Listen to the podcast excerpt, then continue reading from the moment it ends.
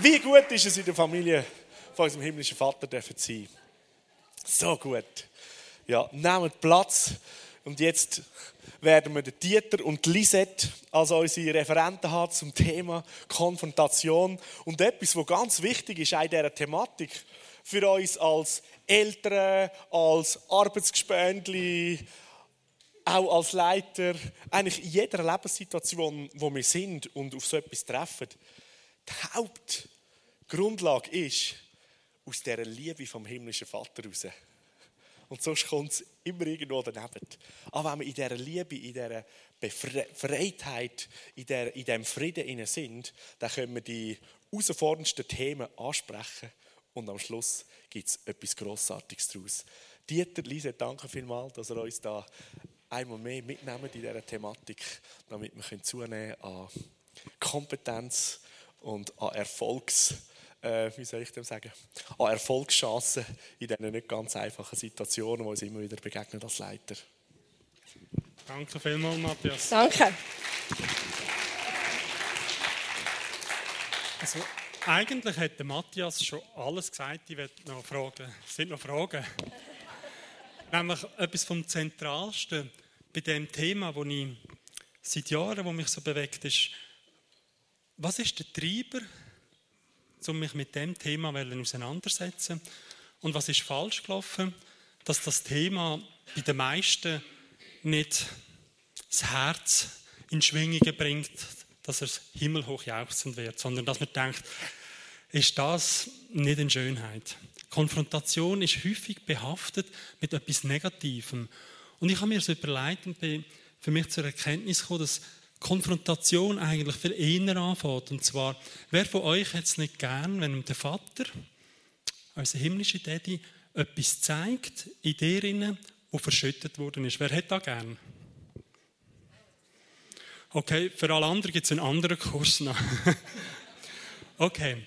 Und wer liebt es, dass da, wo er überkommt, dass er das auch weitergeben kann. Und ich glaube, genau in dem Sinne laufen wir, wenn wir in Konfrontation gehen. Ich habe mir ein anderes Bild gemacht für Konfrontation. Und zwar habe ich gedacht, wenn ich ein Auto habe und dort drinnen hocke und ein Steuerrad habe und das auf gerade ausstelle, dann ist die Bestimmung von dem Auto, dass es gerade ausfährt. Wenn ich nichts mache und es fällt an Kurven überkommen, dann läuft es nicht mehr in seiner Bestimmung. Und dann gehe ich zum Garagist und der tut es irgendwann einspannen und er tut es justieren. Das heißt, er tut es wieder in den Zustand zurückstellen, dass das Auto in seiner Berufung, nämlich kann er gerade ausfahren, kann fahren. Oder ein anderes Beispiel, ich bin Fotograf, ich mache gerne Fotos, am liebsten scharf. Dass Bilder scharf sind, ich liebe das, scharfe Fotos. Wenn mein Objektiv nicht mehr in der Lage ist, die Bestimmung, die es hat, nämlich scharfe Fotos zu machen, kann erfüllen, dann bringe ich sie in die Reparatur, man tut es auf die optische Bank und es wird justiert. Und wo mir das so durch den Kopf ist, habe ich gedacht, das bessere Wort als Konfrontation ist, ist, wir sind unterwegs und begegnen Menschen, wo wir zum Teil helfen, sie wieder zu justieren. Und da hat für mich das Wort ganz einen anderen Inhalt bekommen. Nämlich hat es so getönt, ja, da wollen wir. Ich werde auch gerne justiert. Du darfst mich justieren. Und ich habe überhaupt keine negativen Gedanken dabei, sondern ich weiß, jetzt geht es darum, es wird daran geschrübelt, dass ich wieder in dieser Berufung laufen kann, die Gott für mich hat. Und ich werde, bevor wir einsteigen, ein paar Beispiele erzählen vom, von meinem Alltag, wo Konfrontationen stattgefunden haben und jedes ein einen anderen Charakter hat. Und ich für mich immer wieder können, so ein Aha-Erlebnis mitnehmen. Ich bin, und wenn ihr irgendwie das Gefühl habt, irgendjemand kommt euch bekannt vor, das ist natürlich nicht so. Es war sicher niemand, der da drinnen ist. Ich bin mit jemandem zusammengehockt, die ist in einem Verein, rein, wo sie äh, einen Haufen Leute um sich herum hat, aber grundsätzlich eigentlich recht einsam war. Und sie hat eine, eine Art gehabt, wo sie, sagen wir mal, nicht gerade die Freundschaften multipliziert hat, sondern sie hat eine Art gehabt, wo ihr sicher niemand zu gekommen ist. Und wir sind miteinander unterwegs gewesen, und wir hocken zusammen und wir reden so. Und plötzlich merke ich, wie mich etwas anfängt traurig machen. Nämlich, ich habe gemerkt, wie sie erzählt, was sie sich wünscht. Sie wünscht sich Begegnungen und so weiter. Und ich habe so sie angeschaut und habe gedacht, ja, das wird nicht einfach. Äh, so, wie ich dich wahrnehme. Äh, und nachher habe ich wie gemerkt, hey, es gibt keinen Ausweg. Du ihr da mitteilen. Lass dir die liebsten und angenehmsten, aber auch die klarsten Worte schenken, damit du ihr da kannst sagen. Und ich habe zu ihr gesagt, du, ich glaube, dass du dich so einsam fühlst und dass wenn du in eine Gruppe hineinkommst, du gleich allein über den Tisch kannst verfügen. Das hat damit zu tun, wie du mit den Leuten umgehst. Das hat damit zu tun, wie du mit den Leuten redest. Ich glaube, für viele bedeutet das, wenn du anfängst, dich reinbringen, macht das einen Stopp und gibt einen Fluchtgedanken. Und habe ihr noch ein erklärt, wieso und warum. Und dann schaut sie mich an, dann ist das passiert, was ein Mann nie will. Sie hat angefangen zu brüllen. Dann habe ich so gedacht, okay. Und während dem Brüllen sagt sie zu mir, hey Dieter, und warum sagt mir da niemand? Wieso sagt mir da niemand? Ich bin seit Jahren in diesem Verein und, und fühle mich so. Und warum sagt mir da niemand? Und dann habe ich gemerkt, hey, wow, ja, warum sagt dir das niemand? Und ich habe ihr gesagt, los, für die meisten Leute ist es viel einfacher, den Hinterausgang zu nehmen und zu sagen, ich sehe die Person am liebsten im Rückspiegel, es gibt noch andere Leute. Und das ist viel einfacher. Aber ich habe wie gemerkt, das darf nicht sein, weil die Person hat es verdient, dass sie damit konfrontiert wird. Und dann kann sie anfangen zu arbeiten. Ich habe einen Kollegen, den ich äh, regelmäßig, unregelmäßig mit dem Vorgang, das hat sich so ein bisschen ergeben. Er hat eine, eine tiefe Freundschaft gesucht. Und ich habe gesagt, du, da kann ich dir in dem Sinn nicht geben. Aber ich habe dir immer wieder periodisch, können wir zusammen irgendetwas machen, einen schnappen und so weiter. Und ich habe immer gewusst, okay, jetzt gehe ich eigentlich eine Stunde, äh, so ein bisschen im Überlebensmodus. Begangen am Anfang war das echt mühsam gewesen. Mit der Zeit ist das immer mehr zum Leben gekommen. Aber es hat Eigenart gehabt, dass er äh, Jesus und nachher kommt er, weil er, er weiß alles. Also wenn du mit ihm redest, dann hast du immer jemanden, der dir eigentlich noch sagen kann, wie es jetzt wirklich ist. Aber ich habe gute Nehmerqualitäten und habe gedacht, eine Stunde lang geht das gut. Und die Meetings sind immer mehr ins Land gegangen und der ist in einer Freikirche und der hat gemerkt, er ist allein, er ist Single und hat irgendwie gemerkt, ja, die Kirche, die passt einfach nicht zu mir, die haben die Kirche jetzt wirklich nicht um mich bauen und irgendwann ist ein Problem und ich kann nicht connecten. Und als ich das so gemerkt habe, nach einer Stunde mich belehren ist wieder so der Moment in mir wo ich gemerkt habe, hey, der tut mir leid. Ich leide mit ihm, ich spüre seine Not. Und habe gemerkt, jetzt, jetzt führt er kein Weg vorbei. Du, du darfst ihn jetzt justieren. Und dann habe ich ihn gefragt, ja, was meinst du? Bist du wegen deinem Status allein oder wegen deiner Eigenheit? Dann hat er mich angeschaut mit grossen Augen und hat vortäuscht, er wüsste es nicht. Und dann habe ich ihm gesagt, du, ich weiß es. Es ist deine Eigenheit. Du noch mal eine Stunde zurückspulen, wie wir jetzt miteinander angehockt sind. Wir haben über Fotografie geredet, über anderes geredet. Und du hast mir immer gesagt, wie es ist. Und ich bin immer da gehockt und gesagt, ja, das ist gut, das ist spannend. Dann habe ich gesagt, was meinst du, wie viel machen damit? Ist das cool? Das ist doch eine Sackgasskommunikation. Da flüchten doch Menschen um dich herum. Äh, das bringt doch niemand, dass er mit dir reden will, außer dich. Aber ich liebe dich auch. Das ist auch nicht das Thema. Und nachher sagt er, einmal mehr sagt er, hey, aber für da brauche ich Menschen, die sich in mich investieren. Und dann habe ich gemerkt, ja, es ist so wichtig, dass wir dieser Konfrontation einen anderen Hut geben, dass wir sagen, hey, wir wollen uns investieren in die Menschen hinein. Wir wollen sie justieren. Und er hat x-mal gesagt, hey, für da brauche ich Menschen.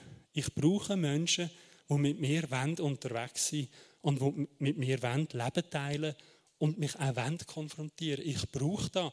Und ich habe gestaunt, weil ich das Gefühl hatte, der hätte ihm schon früher können sagen er sei recht resistent gegen die Sachen. Und wir haben gerade wieder abgemacht. Wir haben, glaube noch nie so kurz hintereinander abgemacht. Wir machen wieder ab gell? und sagen, ja, das ist gut. Runde zwei, jetzt sind wir richtig warm gelaufen. Ich bin einmal vor 20 Jahren bin ich zwischen zwei Jobs, zwei Monate arbeitslos gewesen. Und danach habe ich gedacht, ja, arbeitslos, da da kann ich der Frau Hill nicht antun, so viel daheim. Ich gehe, glaube gleich noch einmal arbeiten. Und wir haben herausgefunden, dass der Möbel Pfister, heute vielleicht nicht mehr so, der braucht immer Gango Bringos. Gango Bringo, das ist der dritte Mann im Lastwagen, das ist der Chauffeur, das ist der Schreiner, das sind die zwei Profi und dann brauchen sie einen, Der muss eigentlich nur können hören und können lüpfen und so. Und dann ist der im angesetzt. Und ich habe mich beworben auf das. Ich habe gemeint, ich mich bewerben, habe angerufen und so weiter. Dann sagen die, ja, kommen Sie vorbei, äh, damit wir mit Ihnen das anschauen können. Dann habe ich meine Bewerbungen alles parat gemacht, das Dossier, bin vorbei. Und dann schaut er das an und sagt, ja, pff, also eigentlich brauche ich all da nicht. Ich kann nur schauen, ob sie so aussehen, als könnten sie etwas lüpfen, oder? dann habe ich gesagt, ja, okay. Dann sagt er, ja, aber wenn ich das anschaue, da, ich habe eine Idee. Ich habe so Teams, zwei Typen, die miteinander unterwegs sind, und ich komme immer grauenhafte Feedbacks über. Mir es ihnen etwas aus, wenn ich sie mit den schwierigsten zwei schicke, und sie die einfach immer ein bisschen reflektieren. Da habe ich gedacht, das ist mir gleich, das mache ich gern. Und dann haben wir gesagt, getan, ich bin mit denen am Morgen um 5 Uhr haben wir uns getroffen, das ist noch lässig, du kannst wirklich am Morgen früh, fahrst auf Basel und dann hat es dort keinen Lift und dann drehst du die Sachen nur. Also, und mit, als Gango Bringo ist auch klar, wer es macht. Oder? Äh, aber es sind, es sind feine, gute Typen gewesen und äh, wir haben eine gute Zeit gehabt, aber gleich mal habe ich gemerkt, was der gemeint hat. Und dann sind wir auch mal wieder bei einer Dame gewesen. Wir haben eine Stube gebracht und aufgestellt, geschreinert, Zeug und Sachen und eine Eisauerei und sind gegangen. Und dann sind wir wieder im Auto gehockt. Dann habe ich gesagt, du, äh, was habt ihr das Gefühl, was macht, jetzt, was macht die Frau als erstes, nachdem wir gegangen sind? Was habt ihr das Gefühl? Die genießt jetzt den Möbel fest, oder was habt ihr so für ein Gefühl? Die sowieso, dann, was fragt der da, oder? Jetzt haben wir sowieso... Ich sage, ja, ich habe so die Werbung gesehen von euch, die läuft aktuell, also vor 20 Jahren, äh, und da ist so eine Botschaft. Und was habt ihr das Gefühl, was macht, was macht die, wenn ihr gegangen sind? Ja, das ist, mir gleich und so weiter. Sage ich, die nimmt den Staubsauger für und putzt die Sauerei, die ihr habt liegen Und die Werbung zeigt euch, wie der Pfeifen durch die Stube laufen und alles saugt und die Frau als erstes ins neue Sofa hineinhockt. Äh, und bei euch muss sie zuerst putzen. Ist da gut?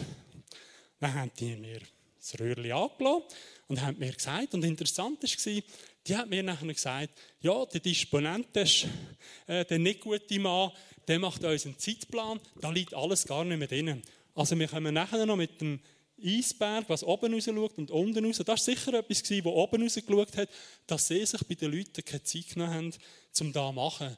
Aber darunter war eigentlich versteckt, dass innen im Hintergrund das erschwert worden ist. Wir hätten es noch ein bisschen besser machen können. Wir sind einiges noch bei einer Dame, da haben wir einen Teppich gelegt, einen Perserteppich und so weiter. Das war alles gut. Gewesen. Das hat die Dame, ja, könnten Sie nicht geschwind noch ein bisschen kehren wegen Muster?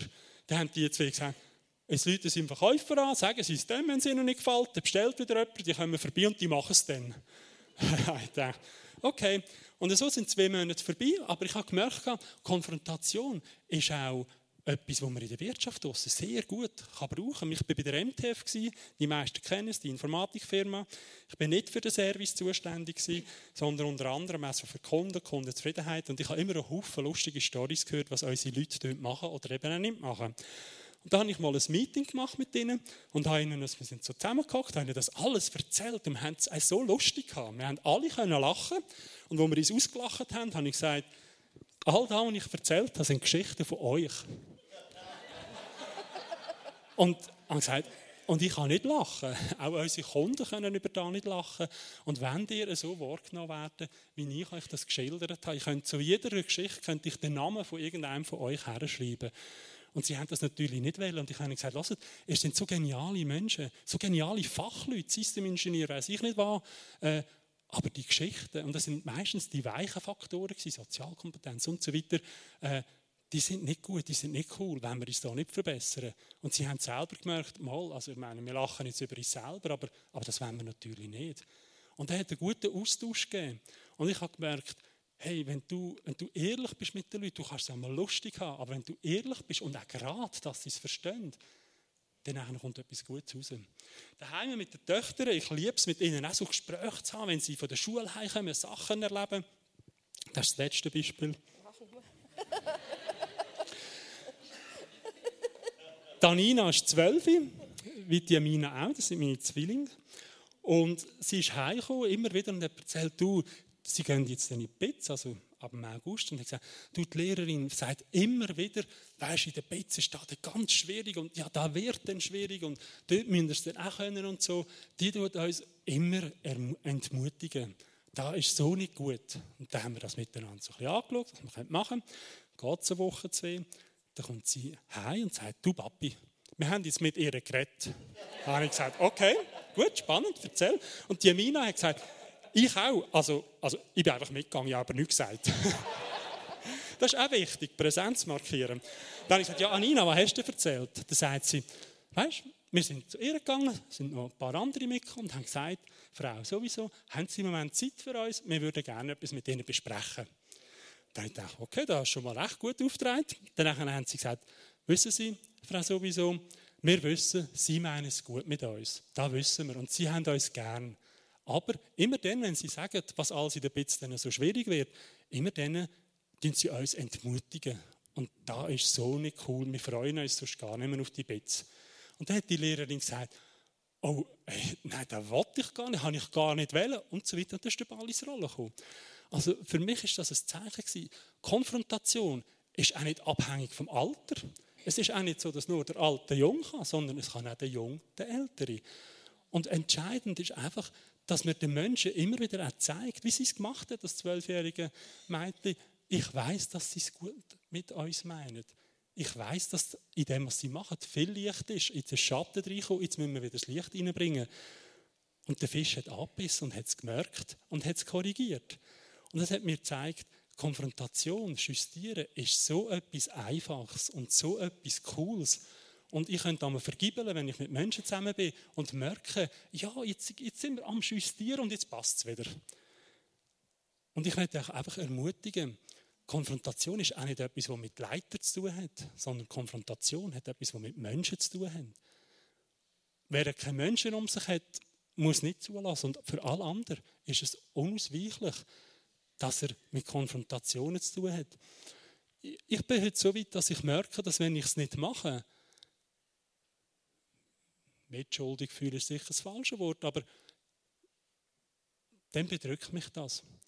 Weil ich merke, Jetzt habe ich jemanden um eine Chance beraubt, dass er sich justieren Und es ist so einfach. Und wir schauen miteinander jetzt an, äh, was für Mechanismen gibt es da drin. Und extrem wichtig ist die Haltung dahinter. Was haben ihr für eine Haltung? Wenn ihr eine Wolle habt im Bauch, dann lasst das Schöfli weitergrasen. Den müsst ihr nicht konfrontieren. Das passiert uns ja nicht. Also, mal eines ist es passiert, das, wenn ich die Lisette anschaue. Ja, jetzt erzähle ich, sonst erzähle sie. Äh, wir sind einmal etwa vor, vor x Jahren ist da gewesen, am Morgen Lang.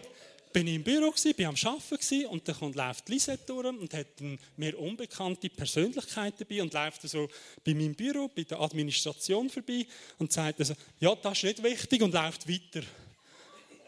Ja, keine rote Knöpfe, aber das war einer. Und dann, dann habe ich für mich gedacht, ja, aber da geht es ja gar nicht, nicht wichtig, die Administration, das Wichtigste in dieser Kirche. Äh, sagt sie, das ist nicht wichtig. Denke ich, okay, ich habe meine Agenda angeschaut und merke, ich habe gar keine Zeit, um mit ihr über das zu reden. Weil ich habe den ganzen Tag Sitzungen und wenn ich es dann noch vergesse, da darf ich auf keinen Fall zulassen. Ich muss ihr da früher sagen. Dann habe ich gedacht, ja, wo ist sie? Dann ist sie runtergelaufen in Pavillon mit dieser Person. Dann bin ich so ein bisschen unauffällig natürlich hinten angelaufen. Äh, irgendwann bei der Waschmaschine, mit, also bei den Geschirrspülern habe ich mich dort rumgetummelt und so, ein bisschen pseudomässig Käferchen rausgelassen. Und irgendwann ist sie mit der Person nicht mit dem Pavillon gehackt, sondern die Person hat dort gewartet und sie ist hinterher in die Küche und dann dachte ich, yeah, jetzt sage ich ihnen einfach, da ist ein völliger No-Go. Was du jetzt gesagt hast, da ist jetzt so etwas von daneben. Dann bin ich her und habe gesagt, hey Lisa, einfach nur mal kurz. Da mit dem, das ist nicht wichtig und so. Also, da geht überhaupt nicht, was hast du eigentlich für eine Vorstellung? Das würde ich nie sagen von deinem Einfach geschwind das Herz teilt. Ähm. Und dann hat sie die Frechheit gehabt und hat sich entschuldigen Dann habe ich gesagt, ich wollte doch nicht deine Entschuldigung, ich wollte, dass du es verstanden hast. Dann habe ich schon gemerkt, jetzt irgendwie, es läuft nicht so wie sonst. Nachher bin ich wieder gegangen und der Einsatz hat mir eine fadengerade Konfrontation äh, beschert, aber ein bisschen später. Der war der Ball bei der Lise, sie ist gekommen und hat ihr Herz verteilen Ich habe mich entschuldigen. Wir haben es gut miteinander. Aber wir sind nicht gefeilt, dass es mal nicht so läuft, wie wir wollen. Und dort habe ich so den Moment verpasst, um eigentlich auch geschwind, was ist meine Motivation und, und was ist jetzt wichtig gewesen? Äh, und die Rössli sind ein bisschen durchgegangen. Äh, aber es ist auch dann nicht etwas kaputt gegangen, wo du nicht mehr miteinander weitergehen kannst. Sie muss mich ja lieben. Also von dem her es, haben wir es Christen gut miteinander. Okay, da ein paar Gedanken und einfach ein paar Erlebnisse aus dem Alltag, wie sie du auch darfst erleben, wie sie dir auch zugestehen.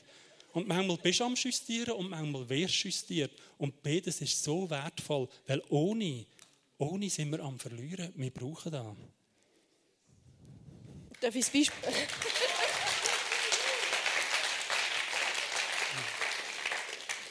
Also ich erzähle jetzt das Beispiel noch fertig, oder? Nein, ist schon gut. Mach weiter. ich habe gemeint, es sei fertig. also, ich, ich bin in der Küche gesehen. Der Dieter schießt zu der, in die Küche rein und sagt mir eben, wie er es beschrieben hat, hat sein Herz teilt. ich bin der gestanden und habe gedacht, was läuft jetzt falsch? Ich bin so wirklich überrumpelt. Und dann meine erste Reaktion auf Konfrontation oder auf irgendetwas, was ich erkenne, ist, es tut mir leid im Fall, ich habe es nicht so gemeint. Und das habe ich wirklich so gemeint. Wirklich. Ich sage, Dieter, ich habe es wirklich nicht so gemeint. Es ist eine externe Person, die aber den gleichen Beruf hat wie ich, nämlich Kinderpastorin ist. Und wollte ihr Träume vom Kinderbereich zeigen. Und darum habe ich gesagt, Administration. Das ist eigentlich nur ein Detail. genau. Die Administration ist für uns jetzt nicht wichtig, habe ich gesagt. Ich weiß schon. Aber ich habe nicht gemeint, Administration ist per se nicht wichtig. Gut. Wir in der Küche sind und ich wollte wirklich dem Dieter beibringen, das tut mir ganz fest leid. Ich möchte nicht eure wahnsinnig wertvolle Arbeit aber machen. Ich habe sieben, auf sieben verschiedene Arten probiert, ist nicht gegangen. Der Dieter hat schlicht und einfach die Entschuldigung, ist resistent gesehen. Und dann habe ich gedacht, gut, eigentlich bin ich in einem Coaching-Gespräch, ich müsste jetzt wieder zu dieser Person bin dann zur Küche aus, wieder in das Coaching-Gespräch. Die hat wahrscheinlich gedacht, ich sei ein bisschen verwirrt, als ich wieder zurückgekommen bin. Und dann haben wir das geführt und dann habe ich dachte, ich muss unbedingt zum Dieter. Und seither gibt es ein neues Wort: Konterkonfrontation. bin ich beim Dieter ins Büro hineingeklopft und habe ihm versucht zu erklären, was ich unter Konfrontation verstehe. Und seitdem sind wieder Freunde.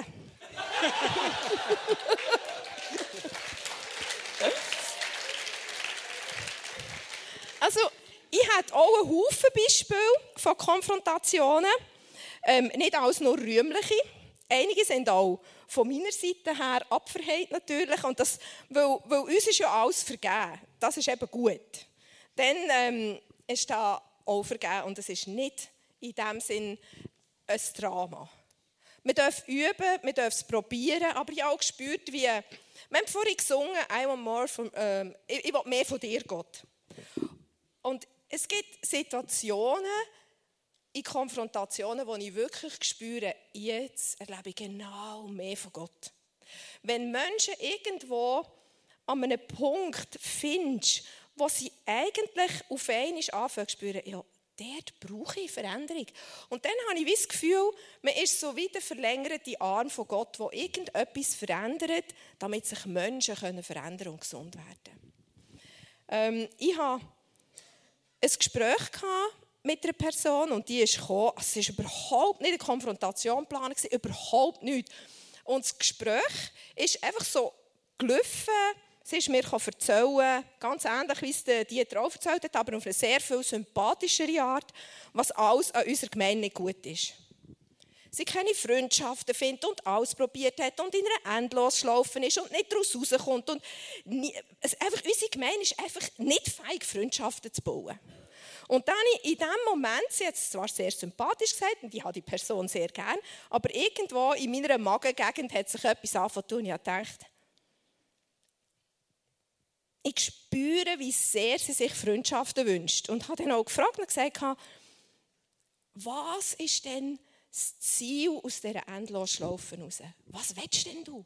Dann hat sie gesagt, tiefe Freundschaften, wo es um Jesus geht und wo man in einer tiefen Einheit miteinander anbeten und gemein feiern Und ich bin einfach wie aus einem Gespräch raus in so eine Konfrontation wie reingerutscht. Aber ich habe den Moment gespürt, wo ich gemerkt habe, da ist jetzt ein Schlüssel. Gemeinwechseln, weil man das hier nicht findet, ist wie nicht das, was dieser Person dann schlussendlich hilft, weil, weil es gar nicht an dem liegt. Und wir sind in ein gutes Gespräch hineingekommen, einfach Fragen gestellt habe, Fragen gestellt habe. Und am Schluss sind wir so, wir kommen noch zu, zu fünf Punkten, die ideal sind, um eine, durch eine Konfrontation durchzugehen. Am Schluss sind wir so bei einem Punkt, gewesen, wo ich gesagt habe, wow, also es war ein, ein, ein längeres Gespräch dazwischen, wo es darum gegangen ist, wie kommt man denn zu Freundschaften? Was passiert im Herz? Wenn, warum gehen Freundschaften kaputt? An welchem Punkt gehen zusammen kaputt? Wir haben so ein bisschen versucht, wirklich etwas herauszufinden. Und am Schluss haben wir eigentlich gemerkt, Freundschaften gehen immer dann kaputt, wenn sie eigentlich an einem Punkt sind, was genau zu einer Freundschaft wird werden Und dann habe ich sie gefragt und gesagt, was denkst du denn jetzt, was könntest du tun? Ich hatte einen Haufen Ideen im Kopf, gehabt, aber ich dachte, ich will eigentlich, dass sie mir sagen kann. Und sie hat dann gesagt, sie gehen einfach heim und mal mit dem Heiligen Geist reflektieren, was ihr Teil ist. Und das habe ich grundsätzlich mal sehr gut gefunden. Aber dann habe ich gesagt, wie wäre es denn, ich habe auch noch eine Idee, willst du hören, was für eine? Sie gesagt, ja sicher. Ich gesagt, wie wäre es denn, wenn du würdest bei diesen Leuten, wo du es schon probiert hast, sie hat gesagt, ich habe es an allen Orten probiert. Ich gefragt, was ist an allen Orten? An allen Orten war ein Dienstteam, zwei Kleingruppen und ein WG. Und ich gesagt, wie wäre es denn, wenn du bei diesen Leuten würdest nachfragen und sagen, ich merke, ich brauche Hilfe, um integriert zu sein, um Freundschaften zu bauen. Könnt ihr mir sagen, mit was habe ich es euch schwer gemacht, mich zu integrieren? Sie gesagt, hat sie, hat sie gesagt, du, das muss ich aufschreiben. Sie hat aufgeschrieben und gesagt, das, das haben wir noch nie gesehen, das ja, das nehme ich an. Und hat mir nachher auch versprochen, dass sie das macht. An diesem Punkt sind wir jetzt noch. Ich habe sie gefragt, bis wann denkst du, dass jemand gemacht hat. Und sie hat mir eine Zeitangabe gemacht. Und ich bin nachher aus diesem Gespräch raus und bin so happy und habe gedacht, wenn sie da macht, ist sie ein Held. Und wenn die Leute, und die Leute weiss das sind gute Leute, die Kleingruppenleiter sind sehr gute Leute gewesen, also sind sie immer noch, sie hocken da unter uns, wissen es noch gar nicht, ähm, der Leiter vom Dienstteam ist ganz ein feiner Mensch und so weiss ich, die werden sie reflektieren und ihr wirklich zur Hilfe können werden. Und in diesem Moment spüre ich schon, da ist so viel von Gott drin. Da ist so viel von von seinem Power und von, von seiner Führung auch in diesem Gespräch gesehen, dass wir an diesen Punkt kommen können. Und das begeistert mich am, am Konfrontieren. Gut. Wir kommen zu dem ominösen Eisberg. Sachen, die wir an Menschen wahrnehmen, die uns vielleicht irritieren, wo wir denken, hm, komisch, die Reaktion oder die Aussage oder das Verhalten. Es zeigt eigentlich meistens einen Teil von etwas, wo ganz verborgen unter der Wasseroberfläche ist. Der Eisberg ist der Teil, der vom Eisberg zum Wasser rauskommt, ist wesentlich, wesentlich kleiner als der, der unter der Wasseroberfläche ist. Und so ist es eigentlich auch mit den Menschen. Wenn wir irgendetwas sehen, dann können wir vermuten, da gibt es noch einen grösseren Teil, den wir nicht sehen, der an dem hängt oder wie mit dem zusammenhängt. Wir Menschen, wir tun in unserem Leben eigentlich nichts, das nicht irgendwo Motivation hat oder ein Ziel verfolgt. Es gibt keine Handlung, die wir machen, die nicht ein unbewusstes oder vielleicht sogar ein bewusstes Ziel hat. Und wenn man so Spitzen vom Eisberg sieht, sieht man eigentlich manchmal, oder dann kann man abtauchen und schauen, was ist eigentlich die Motivation dahinter gewesen? Was ist das Ziel von so etwas? Und ein Beispiel von einer Konfrontation finden wir auch in der Bibel. Und zwar zwischen Paulus und Petrus. Jetzt muss ich gut aufpassen, die zwei Namen kommen wir oft durcheinander. Ähm, der Paulus und der Petrus, die sind zusammen zu Antiochien. Der Petrus, der war ein Jude unter dem Gesetz ist nachdem dass er mit Jesus zusammen ist, Jesus angenommen hat, komplett frei geworden. Er hat gewusst, Das Gesetz, das ist gesehen. Jetzt gilt es, Jesus nachzufolgen und mit dem seiner Freiheit gut umzugehen und gut zu leben. Der Paulus und Petrus sind also in Antiochien gesehen, alles ist gut gesehen, bis das ein paar konservative Juden Antiochien besucht haben. Und dann hat der Paulus etwas beobachtet. Etwas so. Etwas von dem hier. Er hat gesehen, wie der Petrus auf einmal sich so ein von den Heidenchristen absondert und am gleichen Tisch und nur noch am gleichen Tisch ist wie die Judenchristen. Und jetzt hat ja der Paulus das Gesetz auch kennt und hat gewusst, unter den Juden ist es das Gesetz gesehen, dass man nur mit Juden zusammen ist und nicht mit den unreinen Heiden. Also hat der Paulus gesehen oder ein, etwas wahrgenommen, wo, wo er denkt hat, das hat einen riesen Teil unter der Wasseroberfläche noch. Er hat wahrgenommen, dass der Petrus gegangen ist und endlich wieder einen Teil vom Gesetz erfüllen. Und der Paulus schreibt im, im Galater, im zweiten Kapitel, schreibt er, er hat den Petrus scharf konfrontiert. Ich dachte, vielleicht hat er die fünf Schritte noch nicht kennt, aber was er gemacht hat, er hat das angesprochen. Und zwar, gerade als er es gesehen hat. Er hat nicht eine Woche gewartet und gedacht, ja, vielleicht wird es noch besser oder ja, mal schauen, vielleicht ist es gar noch nicht so schlimm, wir warten noch ein bisschen zu. Nein, er hat es gerade gemacht, er hat es gerade angesprochen. Und hat dem Petrus erklärt, und das ist endlich eine sehr, sehr spannende Abhandlung im, im Galaterbrief, er hat dem Petrus erklärt, was das eigentlich bedeutet wenn man in der Freiheit ist, Jesus uns frei gemacht hat von allem, und dann geht man und stellt sich, auch wenn es nur ein Spürchen ist, aber man stellt sich wieder unter das Gesetz. Mit dem sagt man eigentlich, und jetzt kommt hier der ganze grosse Teil unter dem Eisberg, er hat gesagt, schau Petrus, mit dem sagst du eigentlich wieder, ich stelle mich wieder unter das Gesetz und kann wieder bestraft werden. Und Jesus ist grundsätzlich wegen dem nachher vergeben gestorben. Für dich. Das hat eine riesige Tragweite. Also was der Paulus wahrgenommen hat, ist ein kleiner Teil gewesen, aber die Tragweite und die Motivation darunter ist enorm groß gewesen.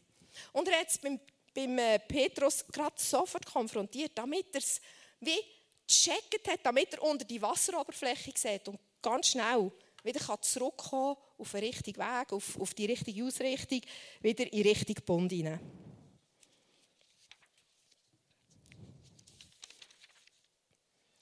Wir haben alle Bereiche in uns selber, wo wir uns bewusst sind und wo wir uns nicht bewusst sind. Da das Viereck, das wir jetzt sehen, das ist so unser Innenleben. Es gibt einen Teil, dieser Teil hier, der ist uns bewusst. Jetzt bin ich mir bewusst, ich werde von euch sehen. Ich bin mir auch bewusst, alles, was ich jetzt mache, seht ihr. Und ich kann wählen und entscheiden, bohre ich jetzt in die Nase oder wie bin ich mich jetzt. Ich bin mir bewusst, wenn ich in die Nase bohre vor euch, seht ihr, seht ihr das? Oder ich weiß einfach, ich habe mir auch etwas überlegt, wie, wie leitet man sich zum Beispiel an, wenn man in dieser Runde ist, wie leitet man sich an einer Hochzeit an, wie leitet man sich in einer Beerdigung an. Man ist sich bewusst, man ist jetzt eine öffentliche Person und die Menschen sehen dich. Das ist eigentlich der Teil, der uns am, am bewusstesten ist, von uns selber. Dann gibt es einen Teil, das ist der hier. Das weiss ich selber, aber das zeige ich euch nicht weil es auch nicht angebracht ist oder weil, weil ich es vielleicht gar nicht will, das euch zeigen. Das sind auch Sachen, die sind in mir drinnen. Das sind zum Beispiel, ich habe natürlich Beispiele gewählt, die ich hier in der Öffentlichkeit will teilen und darf teilen. Ähm, zum Beispiel, ich liebe es, wenn ich am Morgen in mein Büro komme und mein eigenes Lieblingsparfüm schmecke. Das sage ich nicht allen, das weiß ich einfach.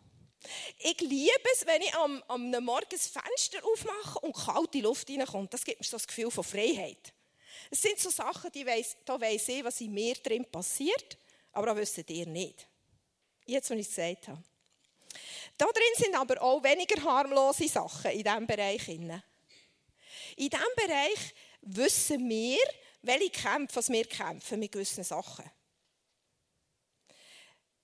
Wenn ich jetzt auf heute Abend nervös gewesen wäre, dann hätte ich das gewusst, hätte euch da aber nicht unbedingt gesagt. Und ich hätte mich vielleicht auch so verhalten, dass ihr es nicht gemerkt hättet. Das sind die Sachen, die in mir drin passieren und ich weiss, jeder hat die. Weil wir sind so gestrickt. Dann gibt es einen Bereich. Oh, das habe ich falsch gemacht. So, der hier. Das ist der blinde Fleck. Andere Leute, ihr seht das, ich aber selber nicht. Weil ich bin immer ich. Ich bin noch nie eine andere Person. Sachen, die ich mache, Sachen, die ich tue, Sachen, die ich vielleicht sogar meinen Eltern abgeschaut habe, aus Prägungen, die sind mir so vertraut, dass ich die gar nicht wahrnehme. Das sind blinde Flecken. Ihr aber, andere Leute, die mit mir zusammenleben, die sehen das. Die können das konfrontieren. Der Dieter ist gekommen und hat gesagt, so wie etwas aufdeckt und gesagt, da ist im Fall keine Wertschätzung. Das habe ich also sofort gesehen. Sie hat einfach komisch reagiert. Aber, aber da müssen wir sonst mal anschauen. Jetzt kann ich natürlich, wenn ich so konfrontiert werde oder wenn mir das jemand sagt, kann ich dankbar sein und sagen, hey, danke, dass du mir das sagst. Oder ich kann sagen, nein, da will ich gar nicht annehmen. Das ist uns überlassen. Aber es gibt Leute, und ich, ich selber habe in meinem Leben gemerkt, Leute, die hier einen blinden Fleck sehen und mir das sagen, die schätze ich sehr. Allerdings kommt es darauf an, wie sie mir sagen. Es gibt, es gibt Möglichkeiten, mir das zu sagen, was mir einfacher machen, euch immer noch lieb zu behalten. Und es gibt andere Versionen, wie man mir etwas sagen kann. Da muss ich wirklich mich überwinden, um es annehmen Was ich ganz sicher werde machen, werde mir immer Mühe geben, etwas anzunehmen. Aber man kann es wirklich den Leuten einfacher oder ähm, schwieriger machen. Jetzt gibt es noch einen ganz interessanten vierten Teil in uns drinnen. Das ist hier das Unbekannte. Das Unbekannte, das kennen wir nicht. Das kennen andere nicht. Das ist denen hier nicht bekannt. Und es ist mir nicht bekannt. Es ist komplett unbekannt. Aber jemandem ist das bekannt. Gott. Das ist, das ist ganz ein interessanter Teil. Und dann denken wir, okay, gut, wie kommen wir an den interessanten Teil her? Das ist ja gar nicht möglich. Ich weiß es nicht, die anderen wissen es nicht, nur Gott weiß es. Der bleibt wahrscheinlich unbekannt. Das ist wahrscheinlich der, der Teil, der unbekannt bleibt, oder? Wenn man das Fenster anschaut, wie ein Fenster, und zwar das hier. Wenn mir jemand etwas reflektiert, dann geht das Fenster nach hier über auf. So, gut. Ich selber, mit meinen Sachen, die ich weiss, bringe das zusammen. Ah, da hat mir jemand reflektiert. Mit dem, was ich selber weiss, geht das, dieser Teil auch auf. Und schon kommen wir hier in, eine, in ein grösseres, geht hier ein Teil auf vom Unbekannten. Kommen wir daraus? Das ist logisch, oder? Gut. Also durch Fremdreflexion und Eigenreflexion, wir selber und andere uns reflektieren, geht hier unten das unbekannte Fenster immer wie mehr auf. Und da drinnen liegen Schätze. Da drinnen liegen Begabungen, Stärken, die wir gar nicht wissen, was uns aber Menschen können sagen können. Also das, das ist das Johari-Fenster. Und das Johari-Fenster ist etwas extrem Wichtiges. Es zeigt uns vielleicht auch, wie wichtig das Reflexion ist, wie wichtig das Konfrontation ist. Wenn man etwas sieht, der andere einen blinden Fleck hat und wir das konfrontieren, geht hier ein Stück von diesem unbekannten Fenster auf. Hier. Gut. Jetzt kommen wir dazu, wie macht man denn das? Wie tut man da einen blinden Fleck, wie, tut man, wie, wie zeigt man das auf? Genau. Konfrontation, einen blinden Fleck aufzeigen, Es gibt fünf Schritte, die helfen. Es gibt nicht das Standardgespräch und man geht jetzt Punkt 1, Punkt 2 so durch. Aber diese Schritte, die helfen sehr in einer Konfrontation. Einfach bei der Konfrontation zu bleiben und selber auch gut vorbereitet sein und wissen, was man sagen soll.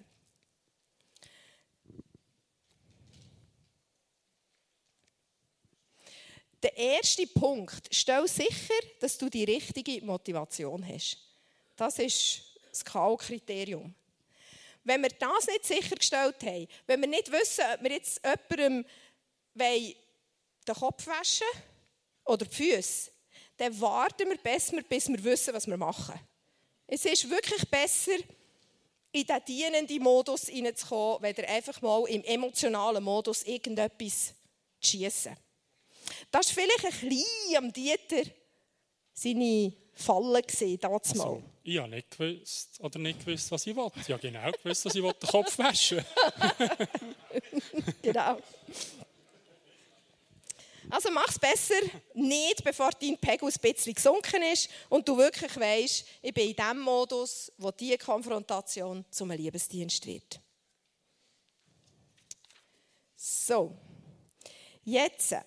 Wir halten uns vor einer Konfrontation einfach eins ganz fest vor Augen. Der Buchstabe, der tötet, den gibt es nicht mehr.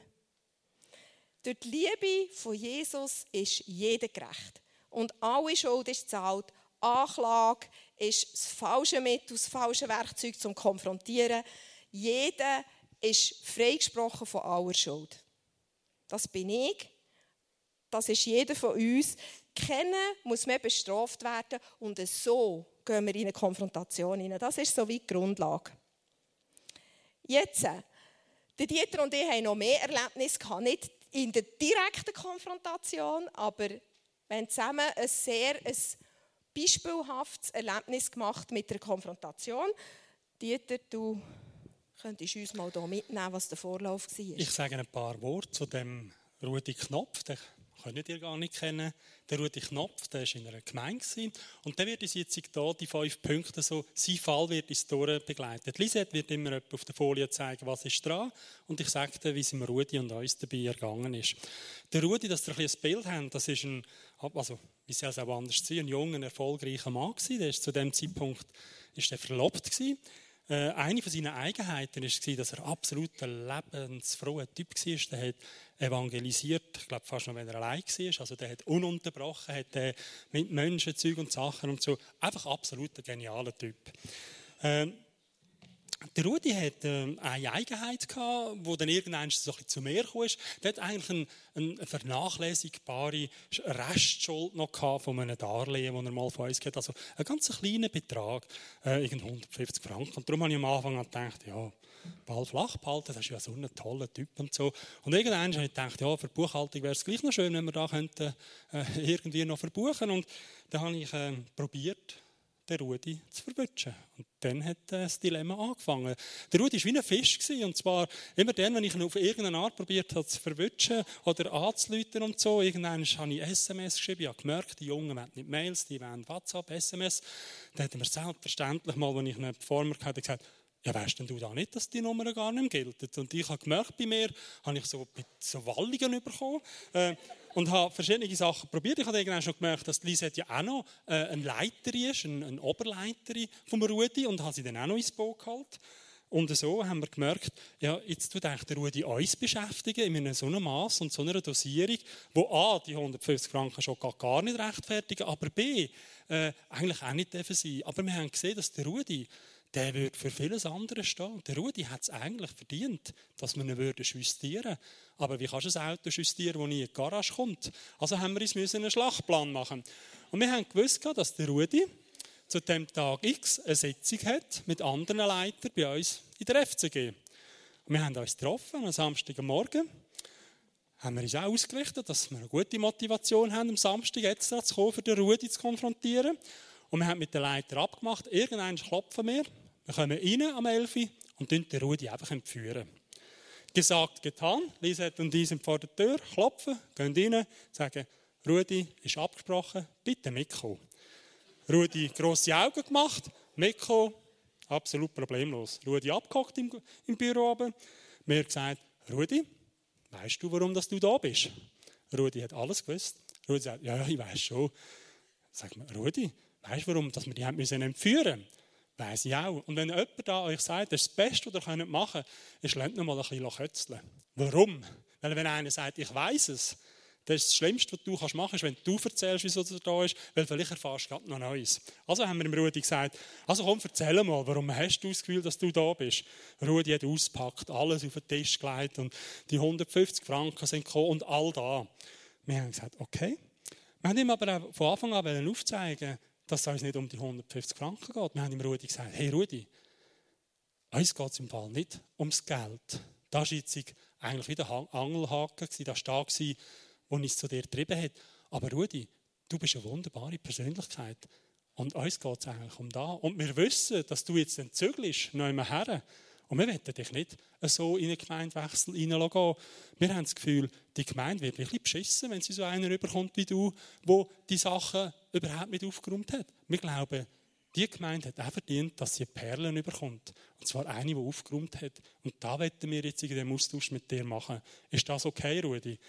Der Rudi natürlich immer noch ein bisschen überrascht von seinem Ort, wo er gelandet ist. Aber er hat gemerkt, hey, ich habe da, ich habe da einen Ort, wo die Leute mit mir gut meinen. Und dann haben wir mit dem Rudi das angeschaut und haben gesagt, ja, Rudi, warum, warum hast du denn die Zahlungen gar nie gemacht und warum hast du dich dann auch nie gemeldet? Der Rudi hat angefangen zu erzählen und wir haben gewusst, dass er auch sich in Lügen verstrickt hat und so weiter. Und er hat so eins nach dem anderen hat er zugegeben. Und wenn wir so den, den Eisberg anschauen, da wo oben raus schauen, ist eigentlich die fehlende Zahlung, das war eigentlich da wo so oben oben rausgeschaut hat. Aber das war schon lange nicht das Thema, sondern wir haben ihn dann gefragt, Warum machst du das? Warum, warum hast du das nicht zurückgezahlt? Und warum hast du bei uns im Büro gesagt, ja, die Rechnung ist gezahlt und so weiter? Und irgendwann hat er dann gesagt, ja, ja, ich weiß es auch nicht, aber ja, eigentlich immer, wenn ich nicht weiss, was machen, dann tue ich einfach lügen. Ich sage, okay, cool, ja, jetzt wissen wir da. Äh, ist da oft, dass du nicht weißt, was machen. Und es hat sich dann im Gespräch herausgestellt, dass das Mechanismen waren, wo er in sich hat und wo er sehr aktiv gepflegt hat und ausgelebt hat.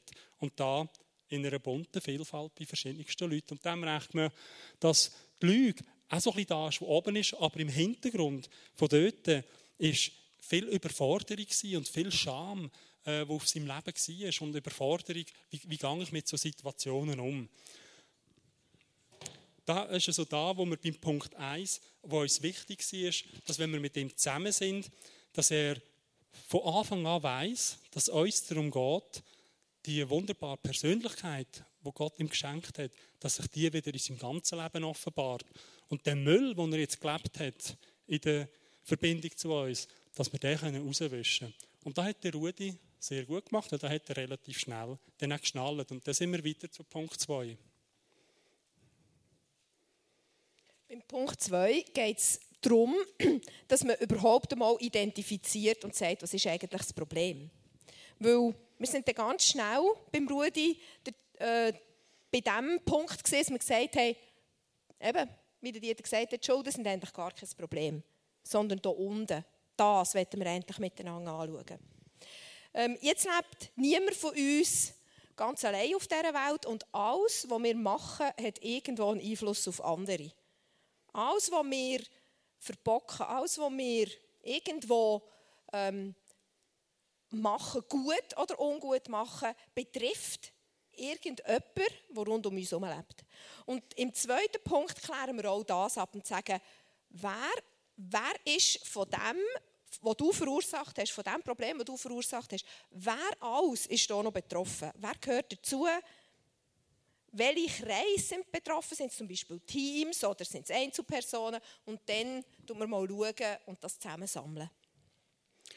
Beim Rudi war das natürlich auch so. Der Rudi hat irgendwann hat er mal gesagt, ja klar, wenn es eng wird, dann fange ich an zu lügen. Und als wir ihn gefragt haben, ja, wer, wer tust du so anlügen? Wie, wie machst du das so? Wie lebst du das so? Dann hat er immer gerade so am Anfang da zugegeben, wo wir ja schon gewusst haben. Dann haben wir gesagt, ja, okay, also die, der war ja verlobt. Gewesen. Dann haben wir gesagt, okay, also deine mit deiner Verlobtung machst du das nicht, weil dort äh, hast du wahrscheinlich nie, dort wird es ja nie eng und schwierig, oder?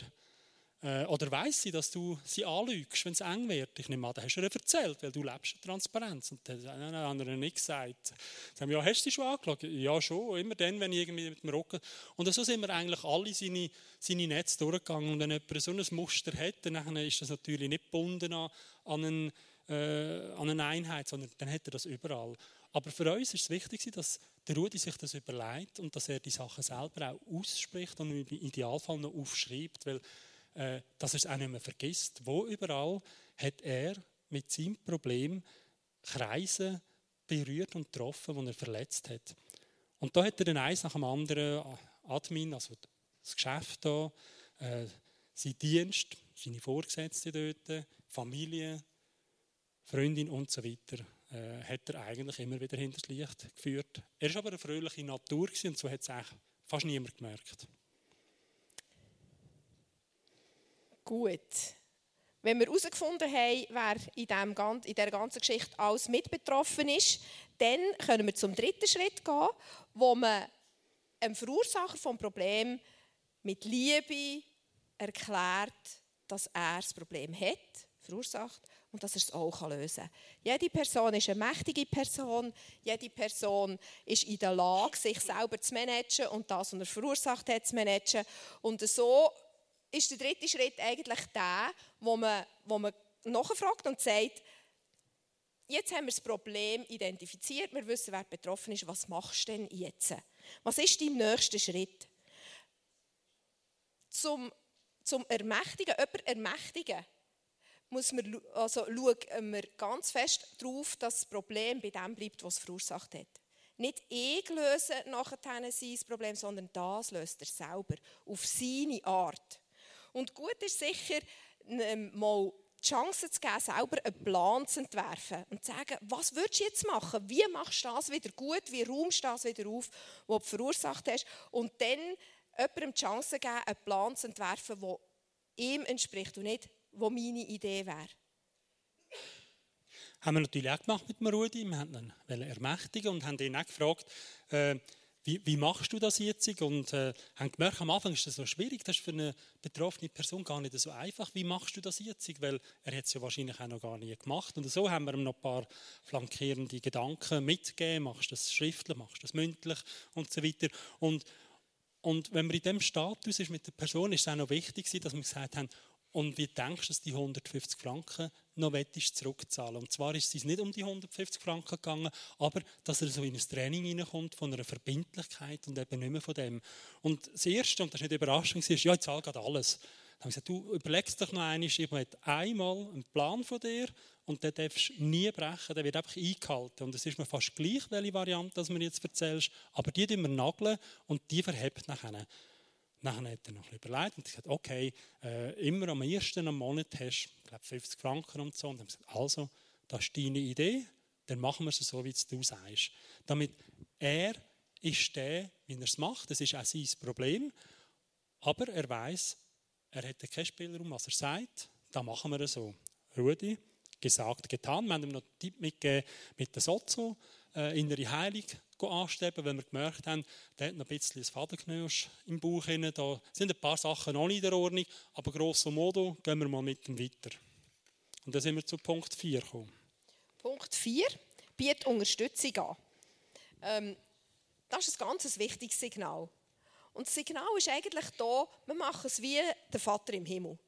Wenn du irgendetwas angestellt hast, wenn dir irgendetwas passiert ist, wenn du irgendwo versagt hast, dann darfst du das selber, Konsequenzen selber tragen, aber Gott ist immer bei dir und er hilft dir der Tür. Und das ist das, was, was Menschen brauchen oder was, was eigentlich auch ein Liebeszeichen ist, zu sagen, hey, so gut, dass du das in die Ordnung bringst, kann ich irgendwie da auf diesem Weg auf irgendeine Art unterstützen. Ich würde es gerne machen. Unterstützen heisst nicht, dass wir das Problem für sie lösen. Unterstützen heisst unterstützen. Vielleicht noch Fragen sagen. Kann dir irgendwie noch einen Kontakt geben oder brauchst du etwas noch von mir, das ich habe, wo, wo, wo dir dient, um, um dein Problem zu lösen? Beim Rudi haben wir das gemacht, aber dann gehen wir gerade zu Punkt 5, weil ich erzähle es dort, was er dann, wie das dann weitergegangen ist. Der fünfte Punkt ist der letzte Punkt, wo wir fragen, bis wenn denkst. Also fordere einfach Rechenschaft ein, dass du weißt oder auch wie dem, dem Gegenüber hilfst, dass er dranbleibt und sagt, bis wenn du denkst. Einerseits ist es gut für uns zu wissen, jetzt ist ein Problem gelöst und es ist abgeschlossen oder eben noch nicht. Und andererseits hilft es einfach dem, dem Gegenüber auch, wie dran zu bleiben. Beim Rudi hat es so ausgesehen, dass sie Kleingruppenleiter, der ist schon längstens im Boot gewesen, natürlich über alle die Prozesse.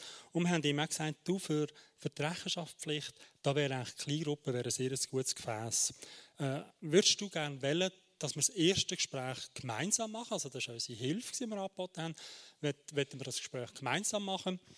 Und er hat das bejaht. Ich habe das auch noch gut gefunden, weil dann ist es auch wie eine Übergabe im Sinn von uns zwei wir haben das mit ihm angeschaut und dann haben wir es im Kleingruppenleiter übergeben, wo wir natürlich vorher ins Boot geholt haben, wo er gesagt hat, mal, das machen wir. Und wir haben dort dann auch fixiert, dass er die, all die Namen, die hinter diesen Menschengruppen, Familiendienst und so weiter steht, dass er die aufschreibt und dass er die auch geht, geht kontaktieren und sich dort dann auch entschuldigt für das, was er, was er gemacht hat. Und äh, wir haben dort dann auch den Terminplan von der Schuldenbegleichung auch nochmal deponiert, dass überall alles transparent war und der Rudi eigentlich in sehr guten Händen war bei seinem Kleingruppenleiter. Der Rudi hat gestrahlt wie eine kleine Atombombe. Er ist da gehöckelt und hat uns angeschaut und so. Und als das Gespräch fertig war, äh, hat der Rudi gesagt, ich bin so glücklich, dass ich das Gespräch hatte. Es war für mich so ein Leiden gewesen, wenn ich da durch die Gemeinde gelaufen bin und ich habe eins von euch zwei gesehen und ich habe ihn immer wieder probiert, irgendwie zu fixieren, aber der Rudi war eben schnell. Gewesen. Äh, und er hat natürlich gar nicht wollen, dass wir ihn äh, auf das ansprechen. Er hat gesagt, ich bin so froh, dass jetzt alles auf dem Tisch ist, dass alles am Licht ist und dass jetzt alles bekannt ist und dass ich jetzt den Prozess kann gehen und dass nachher die Dinge wieder in der Ordnung sind und dass, wenn ich dann den Gemeindewechsel mache, wo er geplant hat mit seiner Hochzeit zusammen, dass ich dann einfach als gesunde Persönlichkeit kann gehen kann. Und wir haben die Zeit noch genutzt, die es gebraucht hat bis dann, und er hat den Weg können gehen. Und jetzt im Nachhinein müssen wir oft schmunzeln, wenn wir so über die Story nachdenken, wie hat sie angefangen, wir mussten entführen, in Anführungszeichen und so weiter. Äh, aber es ist uns wichtig, dass wir immer trennen, was ist Sache und was ist Mensch. Also der Mensch hat immer gespürt, wenn wir es vielleicht mal pointiert jetzt erzählen, dass wir ihn gern haben, dass wir ihn wertschätzen und dass es darum geht, dass wir den Staub wieder aus seinem Weg äh, rauswischen, den er definitiv angesammelt hat über all die Zeit. Das hat er von Anfang an gewusst und als er das Letzte so gesagt hat und gestrahlt hat, ich bin so froh, haben wir einander auch angeschaut und gedacht, wir auch. Das war ein richtiges, gutes Ende. Und er ist in die Kleingruppe äh, in den Kleingruppenprozess gegangen und hat seinen Teil äh, dort bereinigt und ist jetzt irgendwann der Rudi. Also, dann würden wir noch geschwind zwei, drei Sachen austauschen, bevor wir dann in die Gruppenarbeit gehen. Dann habe ich zuerst noch eine Frage rasch. Der Kurs Konfrontation, hat sich jemand von euch da schon angemeldet? Bravo. Darf ich ganz geschwind schauen? Okay, gut, das sind mutige. äh, Einige Sachen werden wir nochmal, das Thema gibt es so, in sich miteinander anschauen, werden aber sicher mehr Zeit haben. Wer auf den Geschmack gekommen ist, es ist noch nicht ganz ausverkauft, wenn man pressiert, kann man noch kommen. Und sonst kann man immer darüber reden, ist klar. Bis in einer Woche, dann ist die Anmeldefrist fertig. Gut, jetzt in die Gruppenarbeit. Gut, jetzt habt ihr einen Haufen gehört. Jetzt dürft ihr einen Haufen denken. Wir haben euch eine Gruppenarbeit vorbereitet. Die sieht so aus, Sie können es wahrscheinlich nicht lesen. Aber für das gibt es hier die, ähm, die Zettel, wo alles drauf steht. Auf diesem Zettel steht das Fallbeispiel, das ihr habt. Eins, das ich weiß nicht, vielleicht euch bekannt vorkommt. Mir ist es als erstes eingefallen. Ähm, und um Dieter auch. Also, das ist ein bekanntes Fallbeispiel. Ich hoffe, ihr, äh, euch dient. Wir haben extra eins genommen, das so ein bisschen bekannt ist, damit es euch eventuell auch könnt dienen für eine Konfrontation. Wenn es die gibt, zum Beispiel in eurer Kleingruppe oder in eurem Dienstteam. Es hat hinten drauf die fünf Schritte, wie wir sie beschrieben haben und erklärt haben, so, dass ihr könntet das Fallbeispiel nehmen und mit diesen fünf Schritten durch euch durchschaffen und schauen, wie könnte man eine Konfrontation machen. Damit ihr ein bisschen Unterstützung habt, vielleicht auch einen Impuls ab und zu dürft in Anspruch nehmen, möchte ich, äh, dass bei jeder Gruppe ein Chorleader ist. Jetzt Chorleader, ihr dürft kurz aufstehen und euch mal ein bisschen verteilen. Gut. Alle anderen, wir machen es so, dass zu jedem Chorleader vier Personen dazugehen. Wir wissen, es wird dann wahrscheinlich Chorleader haben, die niemand haben. Die dürfen nachher einfach zu einer Gruppe gehen. Aber wir finden, ein Grüppli, das kleiner ist, weder vier Leute plus ein Chorleader, ist eigentlich zu klein um eine richtig gute Diskussion zustande zu bringen. Also, ihr dürft euch auf drei bewegen zu einem Chorleader. Ihr solltet das vierte sein, plus der Chorleader. Drei, zwei, eins, los! Also, wir kommen zum, zur letzten Minute. Ich möchte euch danken für, für den regen Austausch, als ich rumgelaufen bin und so in die Gruppen hineingelassen habe, habe ich, habe ich gespürt und gemerkt, dass es ist ein lebendiges Thema und es bleibt ein lebendiges Thema. Und ich möchte euch ermutigen, dass ihr einfach dran sind und, und die Justierungsfreude nicht verliert. Weil ihr beschenkt so das Gegenüber mit einer besseren Ausgangslage, nachdem ihr mit ihr geredet habt, als sie hatten, bevor ihr mit ihnen geredet habt. Und so möchten wir euch ermutigen, geht mit Freude in diesen Austausch rein. Und wir haben in einer Gruppe so geredet, es ist nicht immer Stöckstich weh, sondern es braucht einen Moment, es braucht Austausch, es braucht Beziehung, aber es lohnt sich. Weil Gott investiert das Gleiche in dich, wo du einfach weitergeben kannst und ein Teil davon sein, dass dein Gegenüber wieder ein bisschen justiert ist und wieder in dem laufen. Und falls jetzt noch Fragen sind, tun wir die nicht beantworten, sondern laden euch ein in den Kurs. also.